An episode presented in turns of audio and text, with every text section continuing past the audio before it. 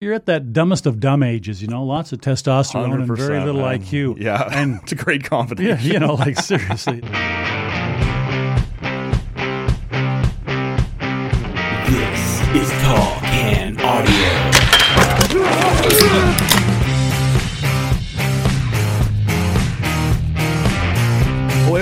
All new episode of the Tall Can Audio Podcast. My name is Matt Robinson. Thank you so much for checking out this edition of the show. Make sure you're following along on social media. They are uh, expanding, they are exploding. I don't know if you're on Threads now or Blue Sky or wherever it is. We are at Tall Can Audio, churning out mediocre content.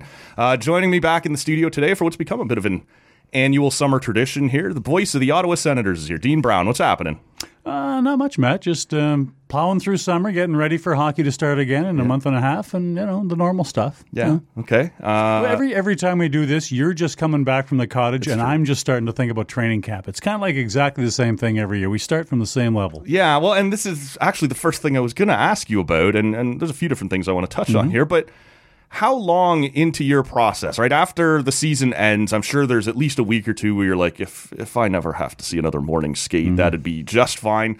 How long before you start thinking about opening up the notebook again and looking ahead at some new names in the around the team and, and you know starting to get back Yeah, into yeah. it? Well, first of all, I'm ne- when uh, when the season ends, I'm never tired of it. Like I'm never. I'm I'm really lucky, and all I know. Some people say this, and it's it's bull, but it really is true. Um, I'm never looking forward to the end of the season. If if they would play into the middle of July, I would love that. That would that would be great for me. So um, I always miss it when it's over. The next day, I miss not going to the rink and being there for a morning skate. And I know, you know, even people in our business say morning skates. Like how many? Well, you know, for me, um, I love morning skates, and it's not so much about the skate. It's you know. You're sitting in the stands, you're watching the skate, and you're talking with everybody else who's up there, the rest of the media. If it's on a game day, there's people in from out of town, friends of yours who cover the other team, and you get a chance to catch up with them, and you get lots of information. That's when you share a lot of information. So I've never been one that begrudged morning skates, and I know a lot of people do. Yeah. Um, but um, I, I, I don't. I, I, I think it's a great tool for me to gather information, and I just like being able to, you know, reconnect. Um, with my friends uh, in in the business and share stories and catch up on who's doing what and you know that Yeah. kind of stuff. And as far as getting ready for the next season, I'm uh, like uh, um, I'm kind of anal with that stuff. You you know, I'm kind of uh, preparation for me is kind of a, it's not a chore. I, I love it. So basically, when the when the Stanley Cup is over, um, that's when I start to build my templates for each team for the next year. And you know, you're only doing you know, cursory stuff because the rosters aren't even close to being set. Free agency hasn't started then, but that's stuff you can add. So I start because I have a template for each team, so that during the season, um, when Ottawa's playing that team, I just basically back up that template and make adjustments for guys who've been called up or sent down and stuff like that, and you know, then I'm I'm ready to go. But basically, I have my template for each team done before the season starts. Right. So now in August, I basically now from here on in, now that free agency's over, and there still will be some teams that add a player, you know, and, and that's that's fine. You can do that before each game. But now basically what I do is I because I'm in my office every day just checking in because I I check in on international who's signed where, who's going to Europe, just guys who used to be senators or guys I know or you know just I, I'm in my office checking up on those things anyway. So starting now.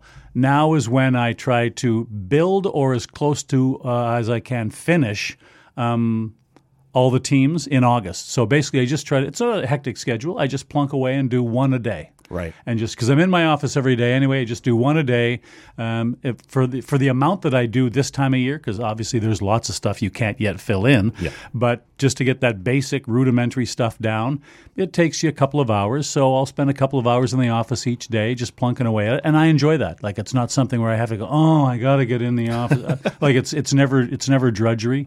Um, I love doing it, and so that's kind of the rhythm of you know my thing. And then when you get close to training camp starting then you're looking at um, as far as prep work goes, preseason is the hardest by far, Right. Because there's so many players, like teams, you know, and so now you're you're expanding all your lists and adding to your stuff.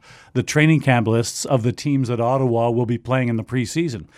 so in some cases, you know, you're adding 70 players to your list, you know, and then on game day or the day before the game, you're hoping, and usually usually you can get cooperation from the other team, but you're hoping that they'll give you a list of just the 25 players that are going to travel for the game. They're only going to play 20, but they're going to bring 25. And then that can help you pare that down. And then you basically get ready to do your specific game prep for that game. But preseason is always, in that regard, the toughest thing for us because there's so many players. And to be honest with you, you get so little cooperation from the league. Like the, the normal things that happen during the regular season, as far as what the league provides in rosters and background, and that doesn't exist in the preseason. And uh, you know, even even just a numerical roster that I can hold in my hand when I'm doing the game, so that you know, if I can't remember from memory who Who's 72 is, three? Yeah. by and large, the league doesn't provide that. Yeah. So uh, you know, like before before games, I'm produ- doing that myself, ma- building one myself, Mm-hmm. so that I because I'm still old school. I, I even if I don't look at it, I need to have a numerical roster in my hand on paper. Right. And sometimes the teams, and I don't know why, I don't know who this benefits, but they'll give you one that has all the defensemen grouped together. Well, when I'm doing a game at full speed, I don't have the time to look down No. at the sheet and go, okay, the defenseman, what number? It, like it has to be numerical. Just Right. give me a numerical list. And believe it or not, that for many teams is very hard to get. Now, we're lucky here. The Senators provide that for us, but lots of other teams, when you do a preseason game, they don't provide anything. I mean, nothing. You And as you said, when you need it most, this Yeah. is some guy who's going to play in the ECHL this year. I have no idea Yeah. who he is. And, you know, for the teams, I, I get the perspective. I think it's completely wrong, but I get the perspective. It's a preseason game. The stats don't count. It's, but the, but the, what they don't understand is we're still expected to do a professional job calling the game. Yeah.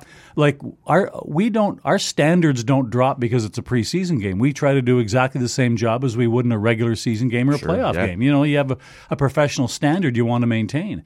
And there's, you know, from some visiting teams, I mean, literally zero support, zero. They don't provide anything, and they just kind of shrug their shoulders. Yeah, yeah, it's preseason, whatever. Best of luck. So that's kind of, the- you know, in the cadence of my year, that's kind of where I am now. I'll start doing that. You know, pick a team a day, and uh, and usually I just do it alphabetically. I, I start with Anaheim and start going. You know. So when you say you put together your own templates, or what's included in that? Is it just statistical, or are there little notes that you want to remember, anecdotes about this guy that you might tell in a story? What's involved with the template for each team? Uh, the anecdotes are usually added around the time to see if they're still valid, and Right. you know.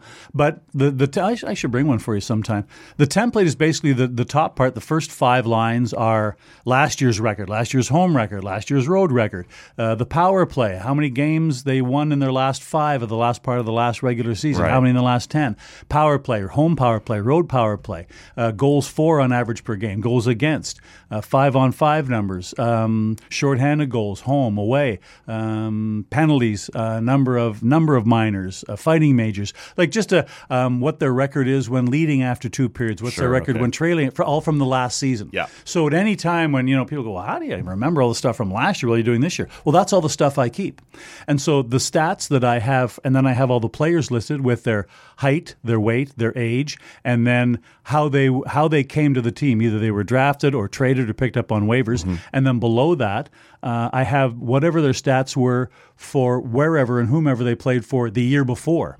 Because on game day in pen, that's when I write in what their stats are for the team they're playing, like right now. Right. Okay. So on any given sheet, I can tell you anything about the guy, what the guy did last year, and what he's done so far this year. And then on on the margin, on the other side, I have another band. And that's where I write stories and anecdotes and little things that I can throw into the broadcast and talk with Gord about. And on the backs of each pages, uh, there's lots of space for that too. And whatever stats are not contained in my stuff that come up and pop up at times, and I add those there. Um, Would you spend more time? Like, do you put the same amount of time into Anaheim that you would into Montreal? One that you're going to see twice a year, one that you're going to see what it might be five or six It times doesn't, year. doesn't matter. No. because and and the reason for that, Matt, is that you know some people might think that that Montreal Ottawa game is more important than the Anaheim Ottawa game, but the reality is. Whoever is listening expects the same level enough, of information no matter who the opponent is. Yeah. What you know, what if it's a Montreal Ottawa game, but the person who's listening doesn't give a rat's ass about Montreal? They're an Anaheim fan. Sure. They want to know why I can't tell. You know, we always Gordon and I are the same. We always work on the on the idea that if something happens, if something happens, we have something we can tell you about every player playing. So we have something, whether it's a statistical thing or a story or an anecdote or something about every player playing. So we're never caught going, well, that's uh, Jimmy Wickler, for, you know, as you're trying to you know, get online and get to hockey DB, and he uh, grew up in uh, Sherwood Park, Alberta. Sure. You know, like, uh, you know. So part of being prepared is being prepared to talk about any player, any coach, any manager involved in the game that night. And so the process of doing a game there is no difference whatsoever um, for me based on the team. And what I also get a lot is, you know, Damon, you you do the same amount of prep like for a Vancouver game. It starts at ten thirty, like after the first period. Who's you know how many people are even listening? I said it doesn't matter how many are listening. Professionally, uh, in my mind, professionally, um, it's not dependent on how many people are listening. Yeah, at one o'clock in the morning, there's fewer people listening than normal, but the people who are listening still expect the same level of preparation and delivery that the people at seven o'clock in the east are expecting. I'll be honest with you, Dean. I had no idea Vancouver was in the Pacific Division. Whenever Toronto goes out there, they just play it a few hours early. It's- What? had no idea They're in the was that far west. What? but but but that's the thing. You know, pe- people assume that you know, like uh, you know, you do d- different levels of preparation based on you know who's going to be. Well, Yeah. I, I I guess some people might do that, but Gordon and I aren't those two people. the The level of preparation we have is virtually exactly the same for any game, every game, Right. and that's I guess that's one of the reasons. I don't know if this is a good or a bad thing, but it's one of the reasons why every game sounds about the same. You know, like it's the same amount of preparation, the same amount of determination to do as good a job as you can do. And I don't know, I just that, to me that's just the real joy of doing it that you can do it well. Uh, Or what, well, at least what we consider. To be. Sure. There's some people who you know who believe that we're probably the worst pair in the history of hockey. You know that that's the subje- subjective nature of this job. People Yeah. will love you, and others other people who are going to say those those two are so shitty. It's unbelievable. You know, those two are the crappy, and that's the way it is. But what we try to do is. Um, you know, I'm not. I'm not sure we, uh, we we could say we have our A game every game because no one does. But we, we strive to you know give it our best B plus uh, effort every night, so that Right. uh, you know it, uh, anybody who's listening should be able to expect what they're going to get out of uh, good old stupid Dean and Gord. As you've been on Twitter. Um, no, it's uh, as you say. Some people love you, some people hate you. That's the nature of the beast, and and it's always been that way. Yeah, oh, of It's course. always been that way. Just now, people have 'em, um, a trumpet to. Uh, yeah. Pe- well, people, people, and a lot of people in our business think it's more uh, now. But uh, what my perspective is, uh, there's no way to quantify that. Number one, but number two, I doubt it. The, but the difference is that because of social media and the anonymity of social media, people will write things about you and to you that they would never say to your face. Thousand percent. And so, you know, if you think, well, I never used to get this criticism before. Yeah, that's because somebody would have to say it to you right. you know and i've i've only ever had one or two people ever in my 30 whatever years of doing hockey and my 40 whatever years of being in broadcasting i've literally had I don't know, two or three people actually say to my face, "Hey, man, you know what? You might be a nice guy. I don't know, but on the air, you suck. I hate the way you call the games. I hate the things you say. You think you're really funny, but you're not. You sound arrogant. I just don't like you. The way you talk to people pisses me off."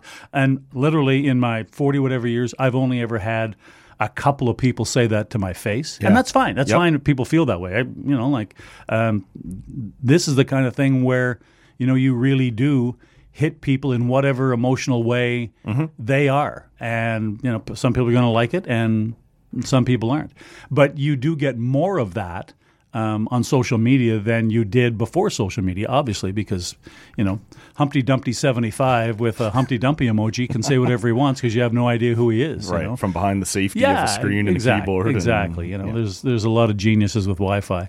Um, but you know, so that that's just the way it is. And uh, probably the one way that Gord and I are different in that Gord does not engage with those people in any way. He doesn't. He hates that part of social media. Doesn't like it.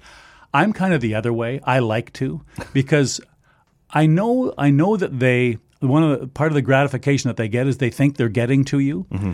and I, I like to play with them because I find it fun and I don't get offended because I don't care if they don't like me. Right. I, I, don't, I don't care if they call me names. I got a So- 35 year resume says I'm doing just yeah, fine. Yeah, and- you know, my bosses think I do a fine job and they pay me for it. So that's the only opinion I need to have. So uh, uh, sometimes, you know, when I'm going back and forth with with guys, um, they think they've gotten to me because I'm responding to them. They don't realize I'm just messing with them because I don't care in any way what they think. I don't, I'm not. I'm not hurt. It's a long offended. season. I'm killing some yeah, time here. Yeah, you know, and I and I also know if you were anybody who knew about anything about what you're talking about, you would be doing my job or mm-hmm. somewhere else, or be in the media, or you would have some clue as to what this actually is, and you don't. And you know, when you're anonymous and don't even want to put your name front and center, why would I care about what you think? Why would I, you know? And, and half the time you go in and look, and somebody's got like 27 followers. You If know? that, sometimes. Yeah, so you know, and and twenty of them are bots. Right. So like you and your seven friends and your mom, uh, you know, don't like me. Okay, boo hoo. You know. Yep. So that's that's kind of the way, and everybody's different. Like I said, I, I heard the show that you did with Lee when Lee was on. Lee, Mm-hmm. you know, was famous around our station for never, you know, having a public face on Twitter because. Lee knew, and Lee and I talked about this many times. Lee Lee knew that with his personality, he just was not going to engage in that, and some of the stuff he was going to take personally, and he didn't want to put himself in that position. Yeah. And I totally respect that. I I have several friends in our business um, who won't be like Garry Galley is not on Twitter. You know, Jim Hughson when he was calling still before he retired, Mm-hmm. he had a Twitter account but would never use it, never read it. And there's lots of guys. There's lots of guys like that because they just don't see anything productive coming. from value in it, yeah. yeah. Yeah. So Well, and now and enough, now you know what is what is the dominant social media Yeah. platform going to be? Like for you know, people are asking me, "You're gonna what are you, are you gonna switch?" I said, "Well, I would be just as happy just to turn Twitter or X, just turn it off." Yeah.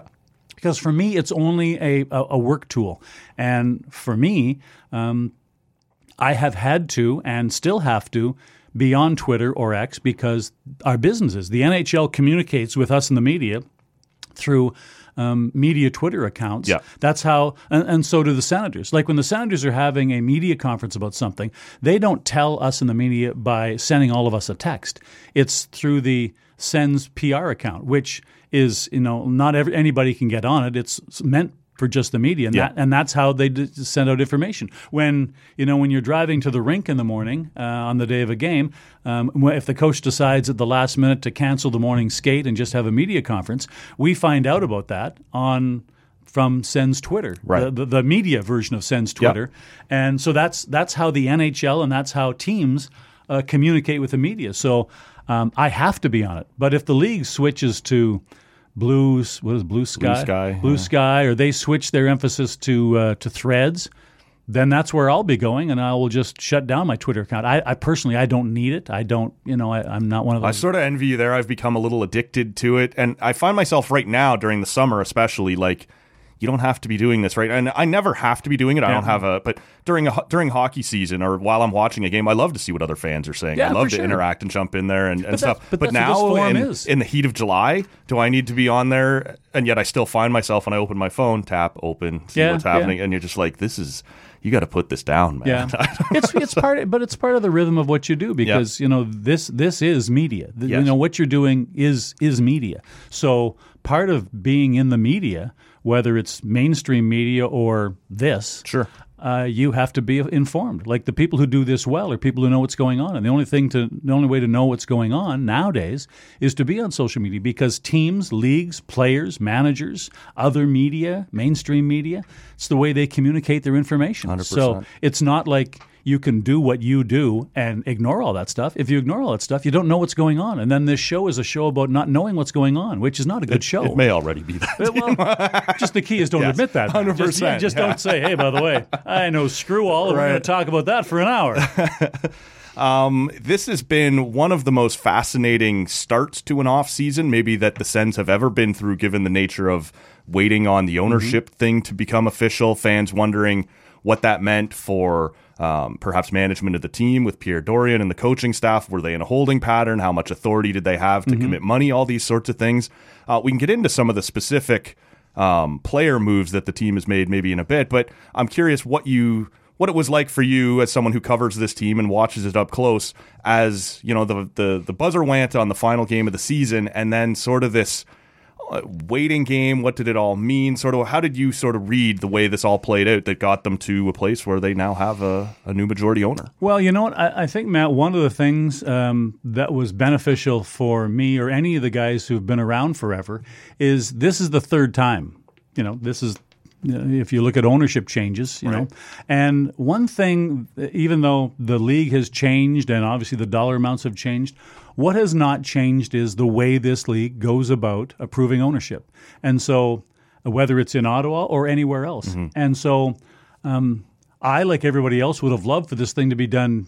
Bing bang bong, super, you know, and, and I hope for that. Yeah. But that was never my expectation because that's never been the case in in this ownership or in any team's ownership when you're getting a new majority owner. When you're bringing on partners, that's a that's a different phenomenon. That's a you know that's a different thing. But when there's a new majority owner, there's a certain process, and I, I know people didn't feel like it at the time during this process, but compared to most others, this one was actually quicker.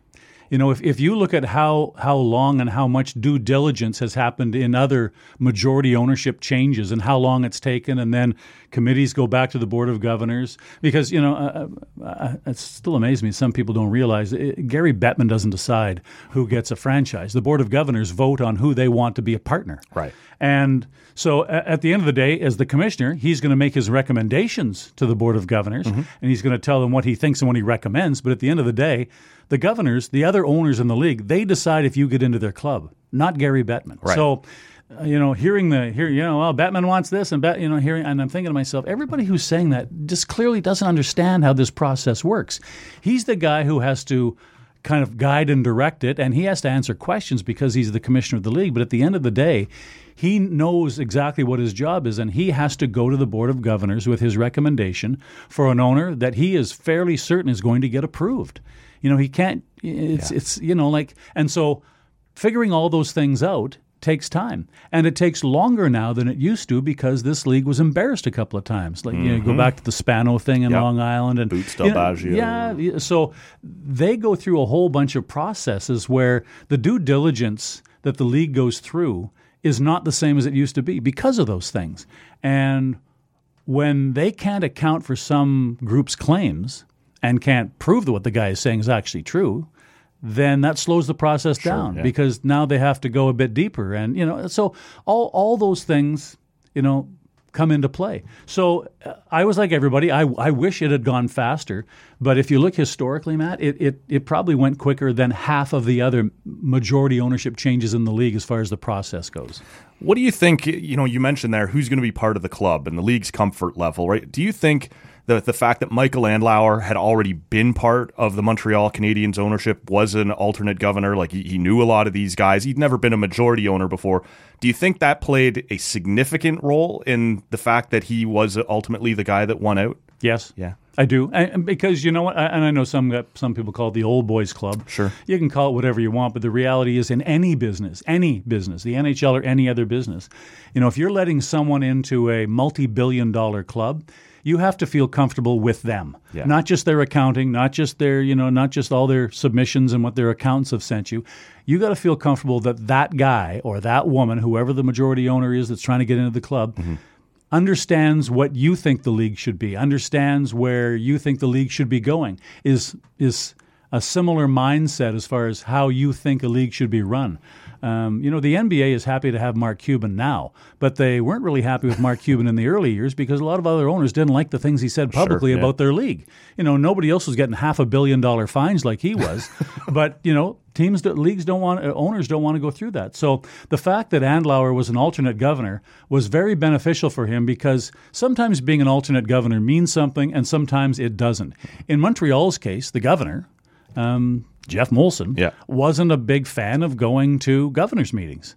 You know, like he had other things going on, and so he felt very comfortable that Mike Andlauer would go, and Mike wanted to go because he knew that he wanted to one day own a team. So he knew that developing relationships with all those other governors, which Yeah. for the most part is the president or the owner of the team or both. Yep. Um, so you're Get you're that FaceTime in there. exactly, and so um, you don't you don't get to buy an NHL franchise because you know the other owners, but there is almost no one who gets an NHL franchise unless he has some kind of relationship with some of the important NHL owners because again, they have to be very cautious about who they allow into their business. You know, and and and again, people think that's an NHL thing. That's an any business thing. You know, that's that that is in almost any business where you have, you know, a majority owner taking over one of the key franchises. You mm-hmm. know, and a key franchise is, is any one of the franchises. I mean, you know, like if you're if you're Tim Hortons, you know.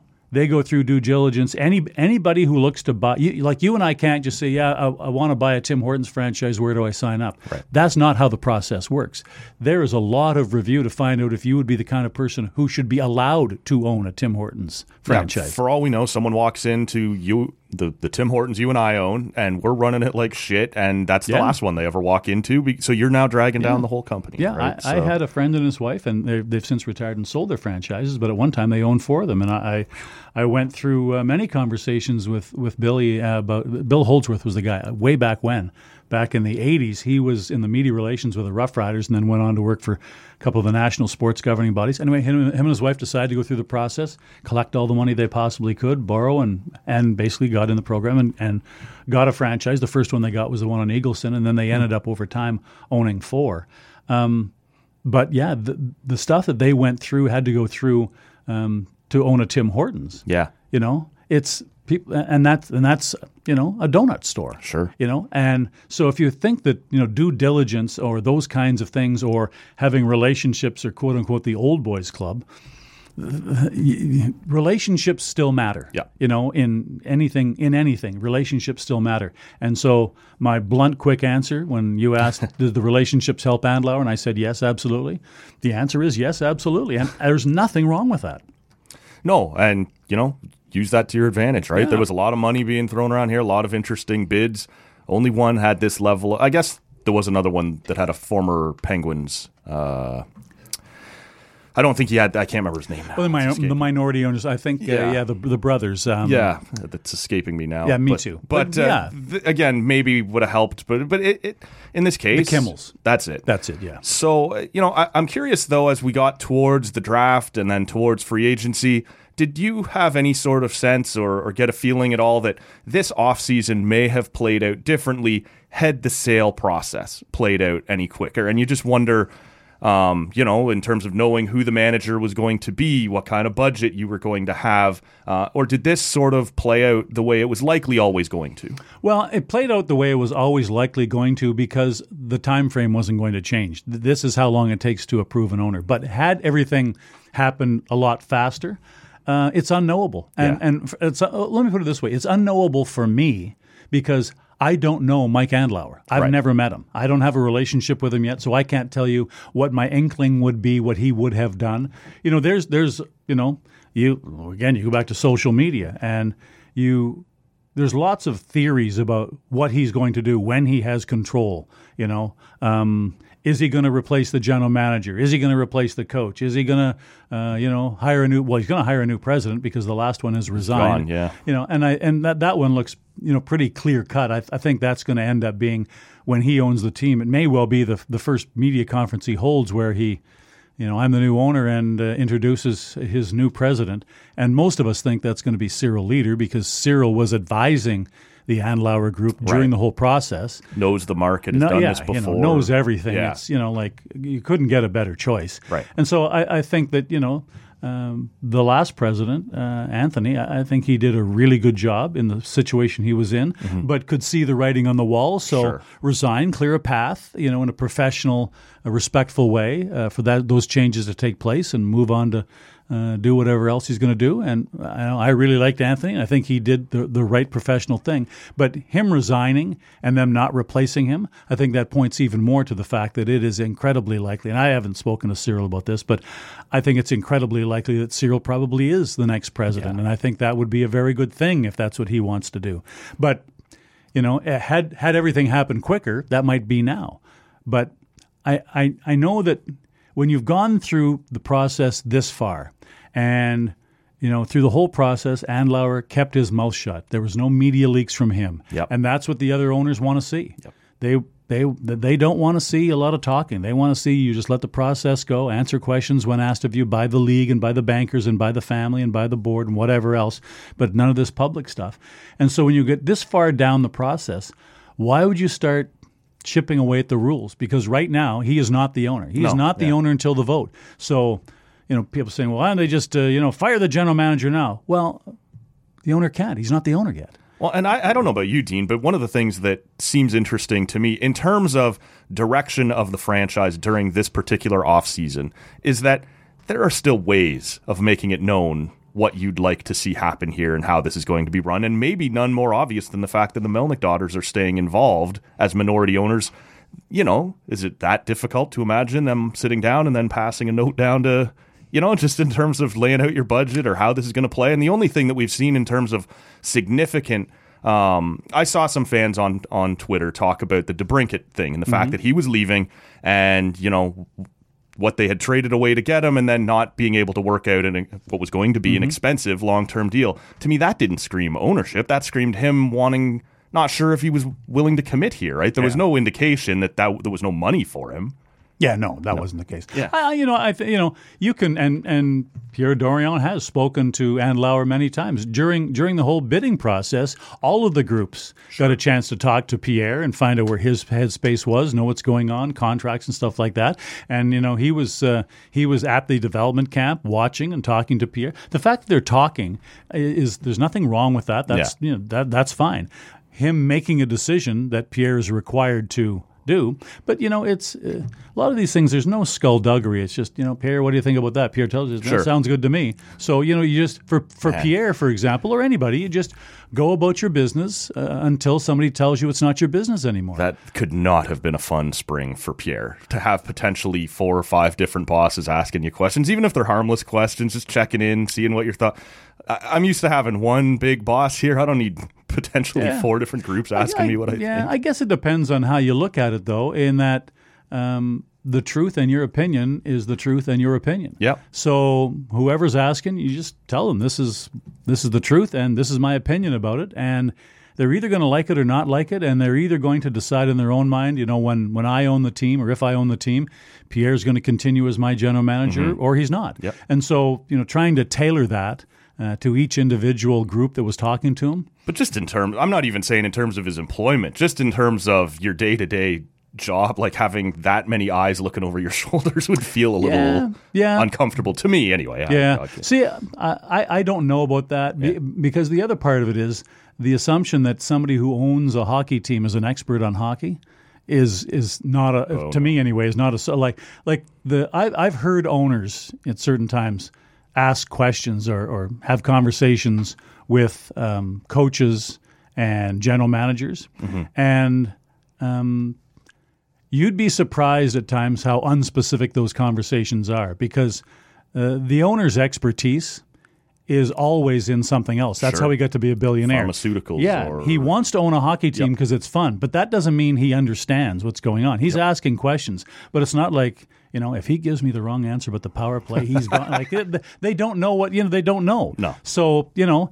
it's uh, by by and large, it's not you know technical hockey things that get general managers or coaches fired. It's a bunch of things. It's results. It's a feel. It's a you know how is your interpersonal relation? Is is he a guy that you just get along with aside from the hockey? And if you don't, you know you just sometimes Maybe no get- more than Yeah. you told me an extra $8 million in salary this year would make us a playoff team, and we're Yeah. not. Yeah. I understand money, and Yeah. we didn't make any Yeah, this year. so- but you know, and then you, you then say, well, an extra eight million dollars would have brought us this if this, this, this, and this hadn't happened. Right. And Yeah. you know, uh, some owners would say, don't give me your injury excuses, and other owners would say, yeah, I get that. You know, I understand how that was the plan. It was going that way, and then it got diverted because this happened, this happened, this. So it it, it all depends. It's different every time. Every owner is different. But um, I've never uh, put it this way.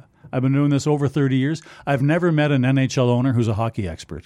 Right. They're experts in something else, and that's how they got to be billionaires. You got to remember that still to this day, there's no owner in the National Hockey League who made his wealth being an owner. right.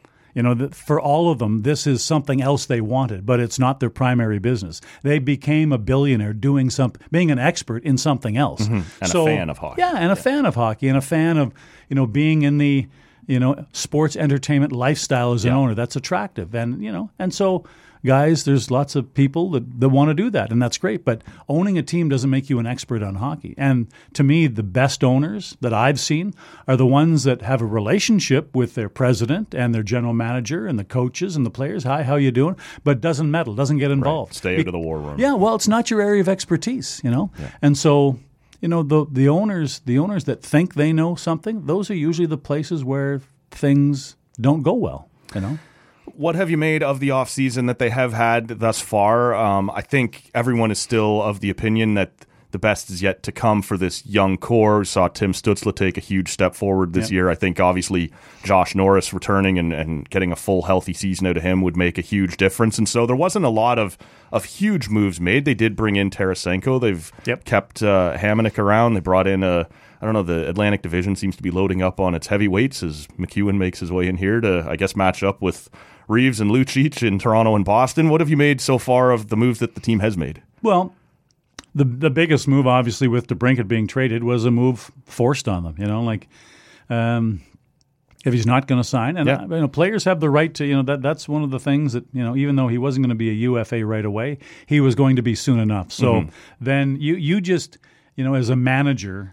Um, you cannot get yourself in a situation where you lose an asset like that for nothing. Right. So you're pretty much forced into making a trade. And the other reality is is that there's no question they didn't get as much for him as they paid for him. Right. But things in the marketplace change between then and now. You know, when they traded for him, they were getting a guy who was a 40 goal scorer. Then they're trying to trade a disgruntled guy. Well, disgruntled's the wrong term. I'm not sure he was disgruntled. Just didn't want to commit to. Yeah, uh, you didn't have much leverage, Yeah, right? yeah. But you know, you're now you're in the process of uh, trying to trade a 27 goal scorer. So you For know, two years instead of one year. yeah, yeah, you know. So it, it was a, it was a different thing. So you know, you do the best you can. Sure. Uh, Pierre's not the first guy to be put into that situation, and that's a reality that every team now faces when. You know, when, when things with arbitration and with the age of free agency and how UFA status comes so much earlier than it used to. Used to people forget it. Used to you couldn't be a free agent in this game until you were 32. Yep.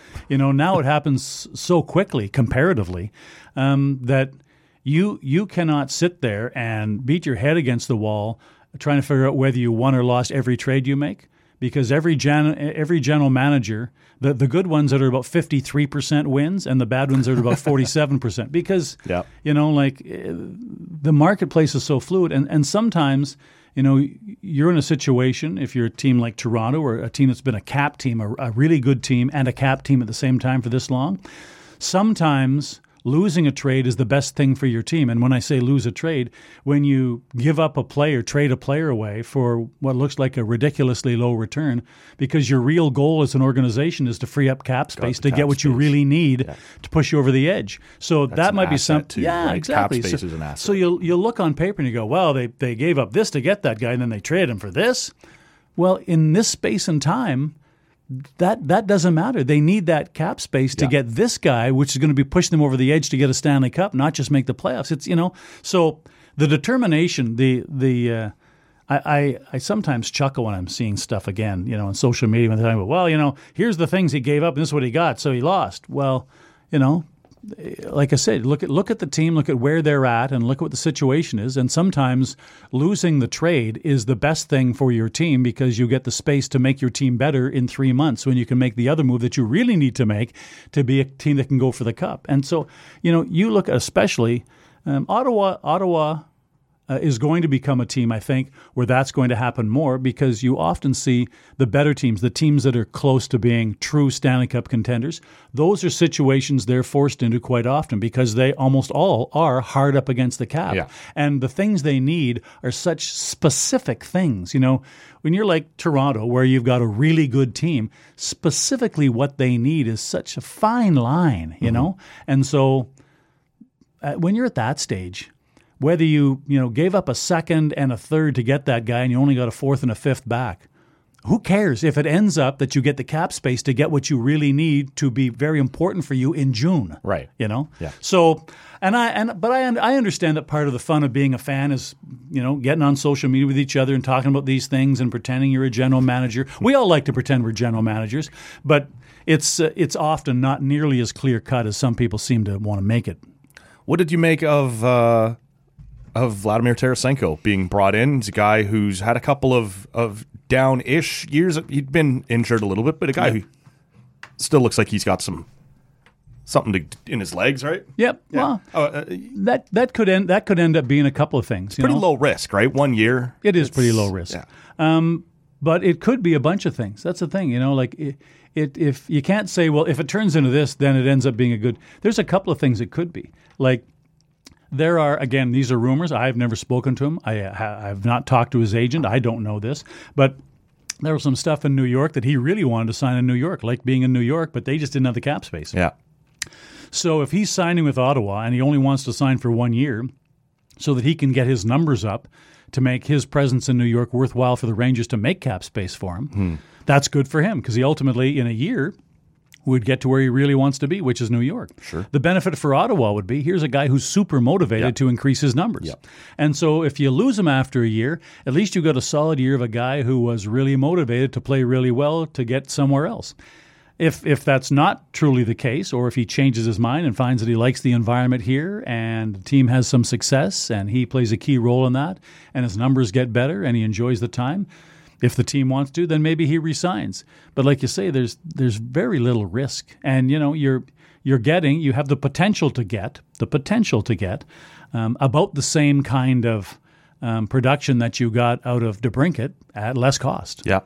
Well, and it's interesting. Everyone keeps talking like this in uh, in a year, the cap jumps pretty mm-hmm. significantly, right? So maybe there is money for Tarasenko to return to New York if that's what he wants to do, but also his five million dollars comes off Ottawa's cap, and maybe at that point Ottawa has taken the step forward that they're hoping to, and they can now shop in a little higher rent Yeah, district sure. too, grab an 8, nine million dollar guy that really puts them over the edge using that. Five million from Tarasenko and four million from Get, you know, get a guy bump. who's 25 with those numbers Yeah. instead of a guy who's turning 32 with those numbers. You know, Right. you're, you're absolutely you're absolutely right. And so uh, I thought it was a I thought it was a good deal. I, I, you know, I, I look at Ottawa.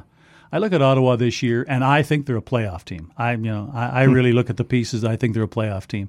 I was asked uh, the other day um, about the defense, and I said, to me now, this defense looks like the kind of defense that teams that are going to the playoffs have. Right. They they they. How look- would you line it up? How would you pair them off? Because to me, like when they brought in Chychrun, really good young player, like really impressive, happy to have him. But it it sort of created an odd alignment, right? When you have uh, Chabot already on that side and Sanderson on that side, how would you ideally line them up to utilize their strengths?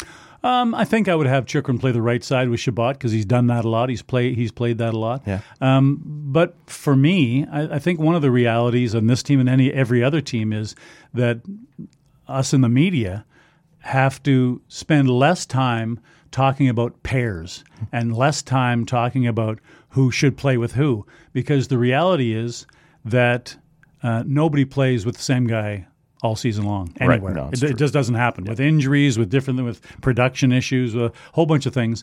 You know those those ideas that you know this guy is this guy's partner. Um, th- that just doesn't happen anymore. Not for long stretches of time anymore. So f- for me, like especially in the preseason, the stuff that that I watch is how I think guys play together uh, where it, it doesn't work. So I, I don't look for the chemistry with another guy. I look for the pairs where there's no chemistry because I know that at some point all of them are going to play with everybody. Right. At some point. So I I try to look at the ones where that's going to be a pair that the coaches want to stay away from, not the one they're trying to gravitate to. Right. Because you know you you can you, you know you can play Chabot with anybody. Mm-hmm. You can play Sanderson with anybody, and it's going to be a decent pair because those two guys are guys who can play with anybody. Sure. You know. So is it better for you know for Sanderson playing with Zub or is it irrelevant? They're going to play with all of them. So for me, as a guy calling the game, I wanted to try and determine which pairs I think they're going to try and stay away from. Where it's it's something where they're going to go, you know, I'll I'll have a pair that I don't particularly love to avoid having that pair that I hate. Right. So it's it's kind of the other way around because they're they're all going to play with each other. So which is the which is the pair they want the least? You know, which is the the matchup where they want, you know, we really don't want that guy to be playing with that guy. You know, like because that's now become more of a thing than who should be a partner because like I said on this team and every other team in the league now, they're they they always play with each other. It's it's like in Edmonton, you know.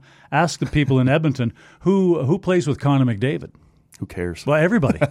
If, Yeah, depending on the moment. Yeah, if you go on, if you go on NHL.com and you go into the uh, the stats part of the play by play, which gives you it's not a, a- an audio thing. It's actually who's on the ice. Yeah. Because all the jerseys are chipped now, so the league has that thing where the computer tells you who's on the ice together. If you go through the entire night, with the exception of usually.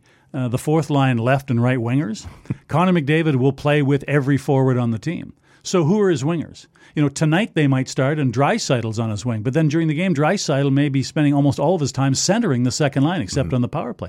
So the whole idea of you know where you start is less important as how much time do you spend. Like when uh, I've I've had arguments with people talking about you know who's the who's the third line this on the team. And I'll say, well, don't don't worry about line getting a, a dry board and writing the lines. That's how the game starts for sure. But I said, if you want to know who's the fourth or the third forward, the first forward, I said just go to ice time, average ice time.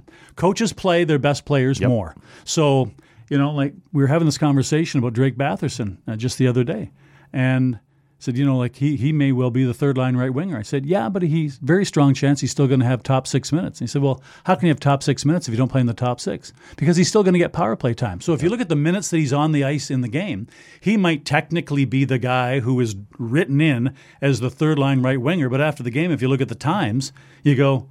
Well, he was the fourth most used, so he would be the number four forward on the team. Right. You know, so it's it's it's less about To me, like Victor Hedman is the classic example of like they throw him out there in every situation. Sometimes it's with the third pair guy, sometimes it's penalty killing, sometimes it's power play, sometimes we're down, so we're putting him out there with another offensive guy. Sometimes we're up. Here's him with. Yeah. He's just going to play with everybody because he's our guy. Yeah. right? So people look at his numbers and they go, wow, Victor Hedman is 27th in the league in even strength time on ice.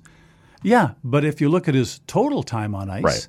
you know, he's number five or whatever he is. It's- Because you're right. They play him on the power play, they play him shorthanded, they double shit. You know, like, so yeah. His five v five time might be low, but it's that, that's that's not the total value that the coach puts on him. It's like you know when Connor Brown was here, you could tell the coach loved Connor Brown. Connor Brown was, for a time, the third line right winger in this team, but almost always the second most used player as far as average time on ice amongst the forwards. He Wow. played him in all situations. So, you know that that's the thing I encourage people to look at instead of you know when when we tweet out. I guess X out now. The the lines from the morning skate on a game day, and people lose their minds over somebody who's playing on the third line left wing and they lose. Say, oh, just wait till they play the game and look at the minutes, and you'll know who plays end up playing where. This is a starting point. Lines are a starting point. No, And, true. but people just sometimes just go insane. he should be fired. I can, uh, you telling me an NHL coach would put him? To, well, these are line rushes in the morning skate. Like settle down. It's you know like just calm, calm down. You know. And at the end of the game, look at average time on ice. That's it's the simplest. You you know there's there's a whole bunch of really really good. Um, analytic metrics. Analytics has come so far in the last five to seven years. There's so many really good indicators, and there's so many really good ones. But lots of times, for these simple rudimentary discussions, you don't need to have some massive, you know, analytical breakdown of, you know, you just look at how you want to know where where anybody stands. You know exactly where they stand based on how much the coach plays them. Yep. And you know, it was the same. It was the same argument last year. I would I would get in with people uh, about Erik Brännström. You know, like for some reason, people think you know if you're not waving the pom poms and you're not cheering for him that you hate him. I, I I don't hate him. He's a fantastic guy. But my my comments about Erik Brännström was, you know, like you talk about you pick out certain analytics and you say he's the best defenseman on the team. The eye test with anybody who actually watches hockey, a coach, a manager, player, says that's not true. Right. And there are reasons why, when he was playing, why he was the lowest minute count defenseman of the six they played. And some of the things that were not analytical breakdowns, but things that teams look at individually were containment issues. Like that might not be an analytic that generally the you know, but a team will look at you know the way we play. We expect players, our defensemen, to be able to box out here, mm-hmm. and so your own analytics guys will take note of failed to do that, successful doing that. You know, get 80% at that. You know, and so those analytics can point to a certain direction on your own team. And they might not be available online to every for everybody No, most of them aren't, the top But, ones, Yeah, yeah. well, that's the thing. You know, on online for just any one of us just to go online, by and large, you, we can access you, me, anybody. We Yeah. can access about 400 data points. Sure. To be able to look at different things and break them down. The teams have access to about 4,000 data points. And one of the reasons why every team in the league has some form of analytics department. Some they outsource them, some they have outsourced, and they have a few of their own people that look mm-hmm. at specific things that are team specific. And some teams have all of their own people in complete departments under themselves. But whichever way you do it doesn't really matter. It's just what data you're looking for. But every team with their own people are often looking for specific data points that pertain only to the style and the system that they play. So those things are important to, and I've gone through this when Borowiecki was here, you know, and how, you know, the analytics community just buried him. But on this team with Guy Boucher, they played a lock system where they needed that left side defenseman to step up and make contact in the neutral zone. So they would score players based on contact. Did you slow the guy down? Did you stop the guy? Did you make contact? Did you make the contact before the blue line? Did you force him to dump it to the other corner? Because what they wanted to, that what they were trying to force was they're trying to force physical pressure on that left side in the neutral zone on the right winger who has possession or the centerman to force him to dump it to the other side of the ice so it would end up in Erik Karlsson's corner. Right. So they wanted, even when Eric wasn't on the ice, they wanted to keep forcing teams to dump it to the opposite corner. So that when Eric was on the ice, the puck would end up in his corner. So other analytics made Bor- Borowiecki look like a horrible player. But within the team, he was their number one guy on forcing the play that they're trying to achieve. Right. So who's right? You know, he was doing exactly what the team wanted him to do. And when people go, why do they keep putting that guy out there? Well, because in their own team specific analytics for what they're trying to achieve, he was the best one they had on the left side. It- they had other players, other defensemen who were better overall defensemen. But to do this job, But to do this job, Yeah. they wanted that. They wanted the puck as often as they could on Erik Karlsson's stick. So they developed that thing to try and force that. right. So, but you tell people, and they go, "Well, that can't be true." well, no, it is. It is true. It's just a. It's just a team specific analytic that their own people look at.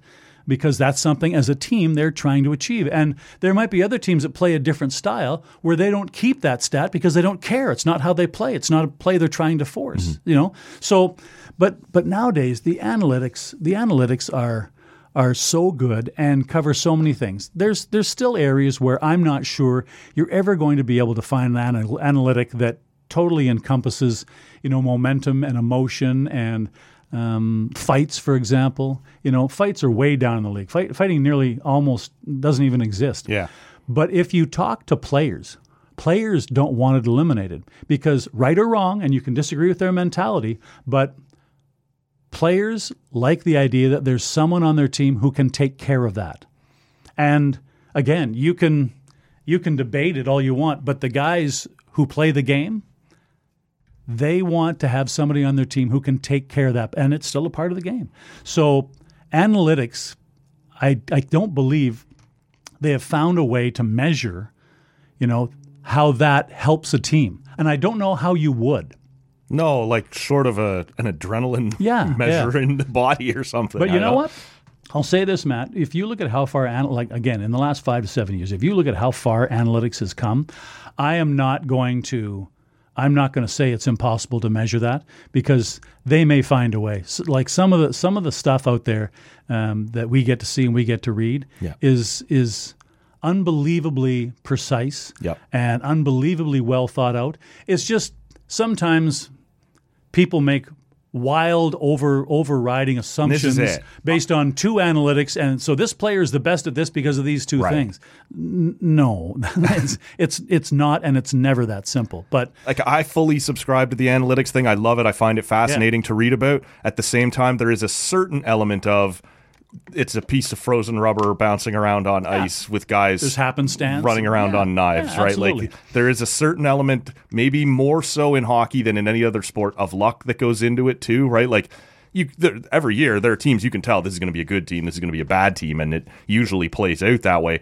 But night to night, sometimes things just yeah takes crazy carom off the sure, glass, for and sure. There's no analytic that's going to measure that. There's right? a there's a lot of times too. I can tell you with the coaches that I know, there's a lot of times where the way that coaches utilize analytics, they do in their prep work going in to look for tendencies. But a lot of times also what what the how the coaches use analytics as a hockey person, as a lifetime hockey person, they know what their eyes see and they know what they think. And so they go to the analytics to see if the analytics support that. Right. And if they don't, then they'll question themselves. And am I really looking at this right? And, and some and Objectively, yeah, yeah. objectively. And some coaches will do that more than others, and some won't do it at all, and others harp and dwell on it. Yeah. Um, but like I can I can tell you in Ottawa, there's an analytics breakdown that the coaches get between each period, before every game and after every game. Like they are they are looking at analytics during the intermissions. That analytics are an act an active part of how Ottawa coaches. So when people say, "Oh, they do they do this crap," they like they should just look at the analytics. They they, they look at the analytics, and and to be honest with you. Um, most coaches do. Some are the other way around. I, I know about some who just say, "Listen, give that stuff to the assistant coaches. I don't want to see it." Uh, you know, like there are still some of those guys in the league. Sure. Uh, there there are. I think to their own detriment, but I think they are. There are still some in the league, but um, it's it's a part of every team. Depending on how they use it and how much they use it, but it, but it's a part of the game now, and it's never going away. People who say, "Well, you know, this is going to run its course," no, it is not going to run its course. It's only going to get better and better and more accurate and more accurate. And the number of metrics that they're going to be able to incorporate into different kind of conglomerate metrics is going to be one of the things I think that pushes it forward, where you can find the cause and effect connections from one analytic to Yeah. another, and they'll be able to connect certain groupings of analytics to give you a deeper impression of something else. That stuff is already going on now, and I think that's only going to increase. And it it it makes the game better because now with this generation, Matt, the players, the young players coming in, mm-hmm. their minds they're open to this, and so they want to see them too. And in some cases, the coach's job is to keep the players away from too much analytics, where they're where they're thinking the game in, instead of in, a, in, a, in an emotional reactionary way, they're trying to be too Well, like my Corsi's terrible, so Yeah. I'm just going to take a bunch of extra shots to give it a boost. I'm going to dump it in over the goal yeah, from the blue line. right. There, it went up. You know, like th- there's there's that balance you want to play, but and there's some there's some players like anything else. There's some players who want nothing to do with it. You know, Sure, yeah. like they just they just don't. I'm going to play my game. I'm going to go out there doing what my coach tells me and try and win the game. And I'm not looking at I'm not doing the math. So you're going to get all those different mixes. But what it isn't going to do, it's not going to go away. No, I'm with you on that. Uh, we've been talking a lot of analytics, a lot of metrics. You said a few minutes ago you're pretty sure that the Sens are uh, are a playoff team this year. I'm curious what Dean Brown's metrics went into. Who's fallen out? You know, how's the division going to Mm-hmm. shake out this year? Well, I think uh, Washington's in trouble. I think it's uh, as much as uh, you know. Um, I was complete a part of the group of people who was hundred percent wrong about Boston last year. Well, me too. Uh, I'm yeah. Well, how many of us? You know, I didn't know if they'd make like fall right out, but I thought they'd take a step back and instead they I go like all time. I know. but again, you know, this may come back to bite me. But uh, that team without, and not even just playing, without him in the dressing room, with no Bergeron, Yeah, it's a very, very different animal. hundred percent. You know, it, it, it just is. So I have questions about Boston. Um, so you know, th- there's there's there's, there's going to be some gaps, and I think Ottawa uh, ultimately is going to be in a situation where they're going to have to deal with Buffalo and Detroit. You know, in this in this next era we're going into, you're going to see teams that have been dominant teams start to have to force themselves to go into rebuilds, Yep. and you're going to see the Ottawas and the Detroits and the Buffaloes uh, assume those positions. I think right now, if I had to rate them uh, of those three, I think that Buffalo's the closest, then Ottawa, then Detroit, but they're all very close to each other. I think so. And I and I think for Ottawa, um, I think it may well just come down to what it's been the last couple of years: injuries and goaltending. You know, this team has taken so many steps forward in so many other areas, and most importantly, their core young group has gotten better every year. And I think they're now at that place where they have enough experience. They're not children anymore. They certainly want to, and they're ready to win. And if they can get consistent goaltending and no injuries of any major sort in that position, then I think this is a playoff team.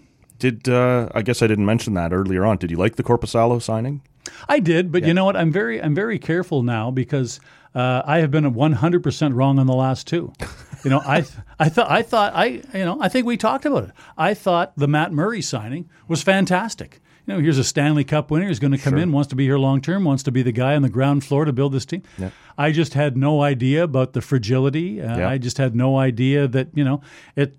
And Toronto's found that out too. Sure he just, have. He just. Uh, I don't know if it's his body or his mind or both, but he, he just appears to be a guy that's too fragile to be counted on to be able to play, which is really sad for him. You know, I I, I hope uh, whatever hel- uh, help he needs, either physically or mentally or both, uh, that he gets it because away from hockey, he's got kids and a family, and you want him to not struggle with issues down the road, whether it's his body or his mind or both. Right. But from a from a team standpoint, um, he's a good goaltender when he's healthy, but he just cannot stay healthy enough to be a difference maker on any team he's on anymore. And you know the Leafs are now dealing with that and put him on long term.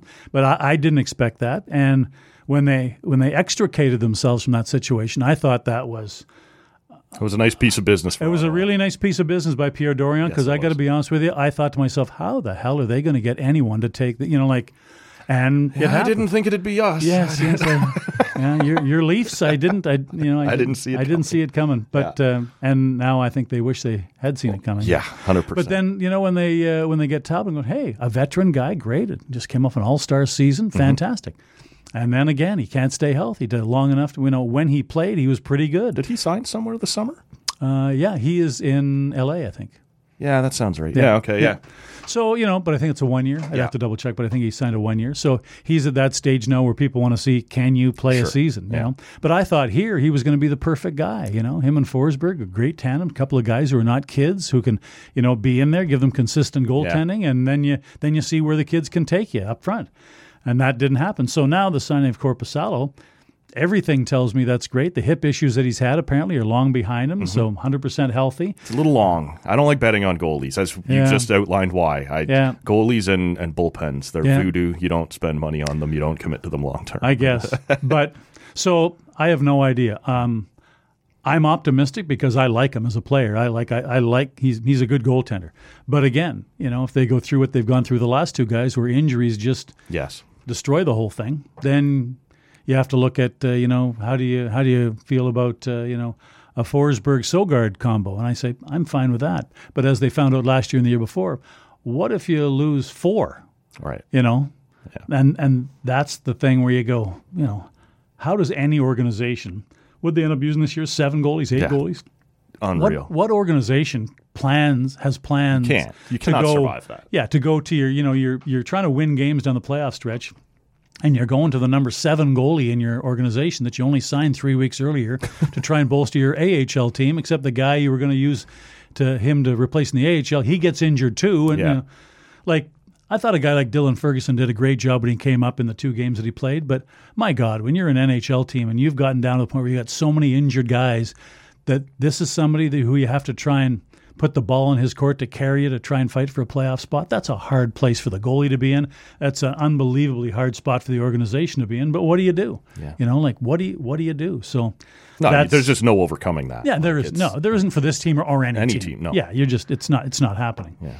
And I think it I think what makes it more difficult is is that uh, you know you look back and you, you see what what was happening in Minnesota with you know uh, Gus the Bus. Gustavsson just gets a new deal And he here. just gets a new deal, and, and happy for him, happy Sure. for him. But again, you know, I, I some some people say that, oh, Dean, you're just you're just arse covering for the team. Well, no, no, I'm not. I, I don't work for the team. But my my point is, people should remember back to the conversations we were having when Gustavsson was here and when Gustavsson was moved from here, and the discussions were at that time saying if he's the guy who's supposed to be your next guy, is he consistent? He's not even consistent enough to be the starter in Belleville.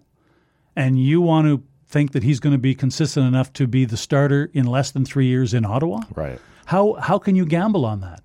But he goes to Minnesota, gets his career straightened around, gets his head screwed on right, and has a great, great year last year. That turns into a great contract this year for him. Good for him. But let's all remember the conversations we were having at that time and space about that player and the way he was playing then. Because at, at some point, you do have to have your experts go, I think he can become this. I think he, but it's it, it it is all at the end of the day. It is all basically educated guessing. Yep. But guessing is the big word. And so in this case, in this case, um, it's worked out where the player actually has come out of that and he's developed into a starting NHL goalie. Great for him. But This idea that you know the scouts, the scouting in the in the organization, the general manager, the assistant, everyone, all of you, the coaches, you all failed to recognize what he was.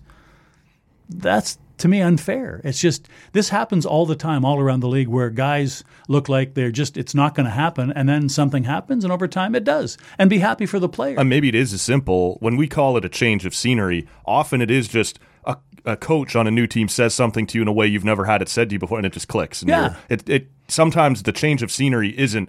I have to get out of where I am now. I'm not like that. They're in a bad situation. No, it's just a different situation. Yeah. Sometimes triggers. Or or you're playing in the minors and you look at the depth chart of the team and you go, I'm never getting out of the minors no Yeah. matter how well I play because I got this guy ahead of me, this guy, this guy, and this guy. And so you never get to your best game because you, you're playing with a fatalistic attitude that you're never going to get out of the AHL and into the NHL. S- Right. Sometimes that happens, and a new and sometimes a change of scenery puts you someplace where you can see that there's a path for you to get where you want to go in this organization that didn't look as as as good an opportunity in the last organization. Sometimes that happens. Yeah. But like every time a player leaves and um, has something happened in them positive somewhere else, I feel happy for the player.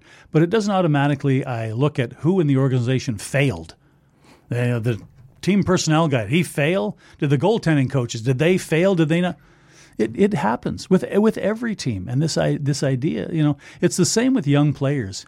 When you've got a guy who's a first round draft pick, and uh, you know, and he plays ten games, and they send him down to the minors. Then halfway through the season, they bring him back up. He plays five games, they send him back down, and people are getting all upset. There's no linear path to the NHL.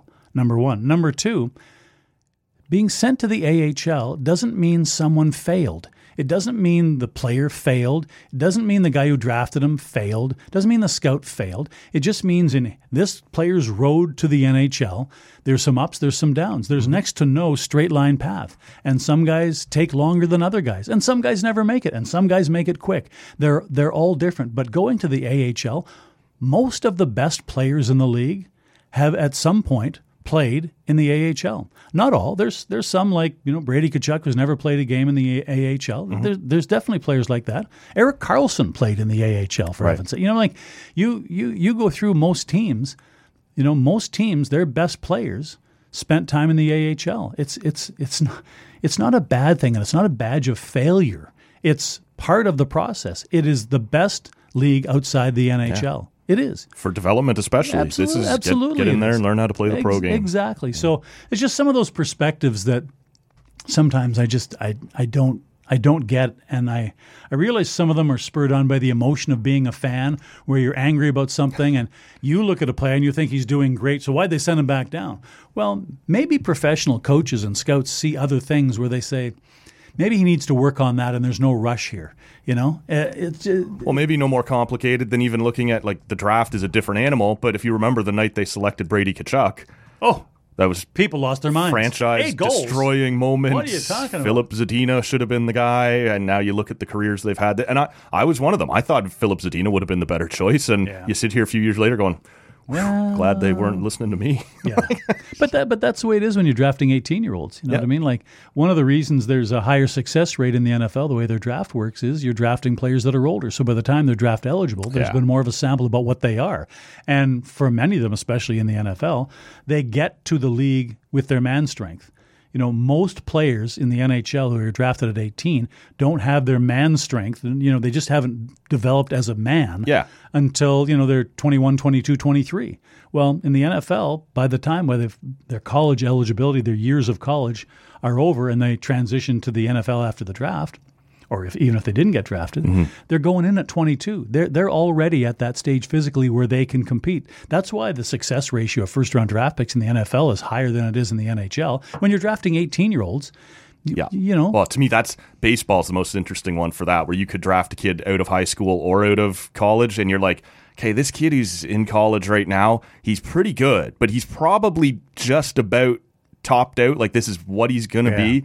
That kid who's still only 18 years old and he's throwing 92 right now, he might turn out to be yeah. what he might also flame out completely and you know get married next month and decide he doesn't care about baseball anymore. Like the gamble is much higher but it's just interesting in a sport where you see both right? You have the freedom to draft from both places at the same time and the gamble is fascinating to see you know, like you said, a kid who's still really young versus a kid who's, you know, he's 22 now, but he's probably done develop, not done developing, but you know what I'm saying. I don't. Want yeah, closer to the finish. I, I don't. I don't watch a lot of I know, baseball, yeah. but we've had that yeah, uh, conversation. but, but I, I still I, I I I do find it entertaining when I I hear like I'm flipping through and I'm watching the experts talk about a kid that's just been drafted who's playing high school baseball, and I I just get a kick when they say, well, you know, you look at it, you know, you project him out and you say, you know, in five to seven years, this is a kid who can challenge for a, a you know an everyday spot on a on a major league ra- roster, and I'm thinking to myself.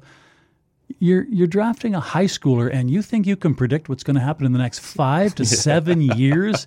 In a, you know, like I, I just find that that's that's the most painfully Um, naive, na- well naive number one and, and optimistic sure. Uh, perspective that they have when you're when you're drafting players that are that young and how much road they have to cover to be legitimately considered you know MLB prospects. So many things can happen. Yeah. Well, you But talk about NFL, the success rate of a first round draft pick in the NFL versus the NHL. How about baseball? It's incredibly low Oh, yeah. in baseball. Well, Like, because of exactly what we're talking yeah, about. Yeah, just they're gambling a lot of the time. drafting and a kid who's in grade 11. Right. Think about when you were in grade 11. that's what I'm saying, man. I'm, gonna have some things get my oh. attention before going to the gym does here. I'm 61 years old and I'm complete. I'm super dumb. I was I was only a I, I was I was a fraction Yeah. smarter than I am now in, in grade 11. I mean, like, you know, you're, you're you're you're at that dumbest of dumb ages. You know, lots of testosterone and very little man. IQ. Yeah. and it's a great combination. yeah, you know, like seriously, it's like you know, and you're drafting a kid at that age, and, and then people go, "Well, how could you not know? You're in the business of knowing." Well, there's no knowing. There's experience, gut feel, Yeah. professionals who look at signs and try and give you the best chance to make the right picks. But how do you know? Uh, how do you how do you know? Uh, I'd be remiss if I didn't ask you before we get you out of here, Dean, about uh, what happened. I guess it'd be a month or two ago now over at TSN 1200 at uh, at your employer. Um, look, we've seen this happening more and more across sports media in Canada. This time, uh, it hit pretty close to home with uh, people that I know you know very well. Yep. Um, you know, I, I just wondered if you had any thoughts in general on on what happened, how it went down. You know, working with those guys over the year, and just and what it means for where our industry's headed. Yeah, just sad. Yeah. um, it's it, it's sad, Matt, and part of the reason that it's sad is that um, there was nothing abnormal now about the way things happened at our station, uh, because that is commonplace across the country. Um, you know, the media business is changing dramatically.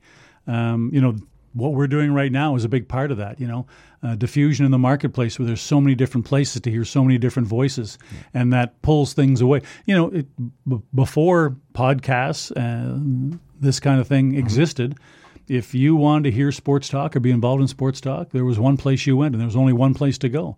It's not like that now, and our business now, you know, whether it be Bell or Rogers or, or anybody else, um, is not run by broadcasters. It's run by business people now. That, and that's the biggest single difference in our business now, um, where it's run and decisions are made oftentimes not based on the quality of the broadcasting or the loyalty of the employee or the, you know a whole bunch of other things.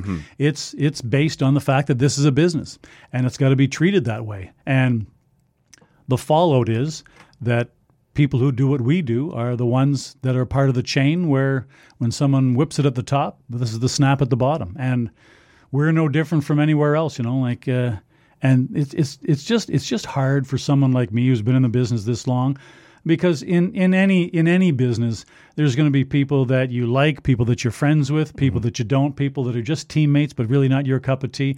And there's all those things. But for me at the end of the day I just hate seeing anybody lose their job, whether it's in this business or any business, because for the most part, when you lose your job, it doesn't just affect you, it affects your whole family. Yep. It affects your life. When people say it's not, not personal, it's business. The business affects me personally because that's how I fund all the personal things in my life and support all the people in my life and my kids and my wife and my mortgage and all those other things. Sure. So, you know, you look at all the people in this country in our business who uh, have been victims of this. Um, none of them deserved it. You know, every every one of them was a contributing member to this industry, but the industry has changed, and that's the cruel part of this business is that. you know, there was a time in this or any other business where you could say, well, the guy kind of deserved it. Bit of a slacker, really not doing much, or not smart enough for that job in the first place. I'm not sure why they ever gave him that job, or a whole bunch of things. Sure. Where competency or loyalty or urgency or reliability, those were all factors. Mm-hmm. That now is not as much the case. It's, you know, oftentimes now the people making the decisions about which people get laid off have never met or listened to, heard No, their or salary just fits the Yeah. number we're looking to cut Yeah, today. e- exactly. You know, it's it's work ratios. It's it's a whole bunch of things. It's advertising revenue over work ratios and how many full time and what what what gets figured in as far as you know severances. There's a whole there's a whole formula that I am unaware of how it works because I I cannot ex- explain or figure out the rhyme or reason why this guy and not that guy or Yeah. this woman or not that woman or yeah, I, and I can't.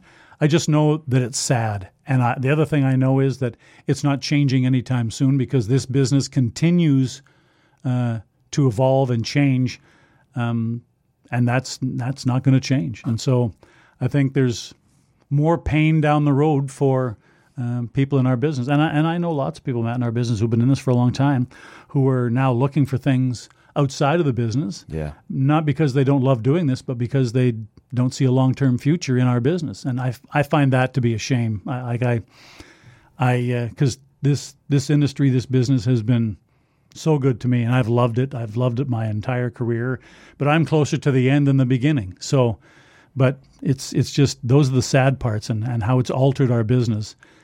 And the good the good side of it is uh, one of the very few good sides is you know when you turn on the radio or you turn on TSN or Sportsnet or you know RDS or TVR or anything, there's still lots of great broadcasters in this country still doing their thing and still doing it really well. Yep. And and that's a good news story.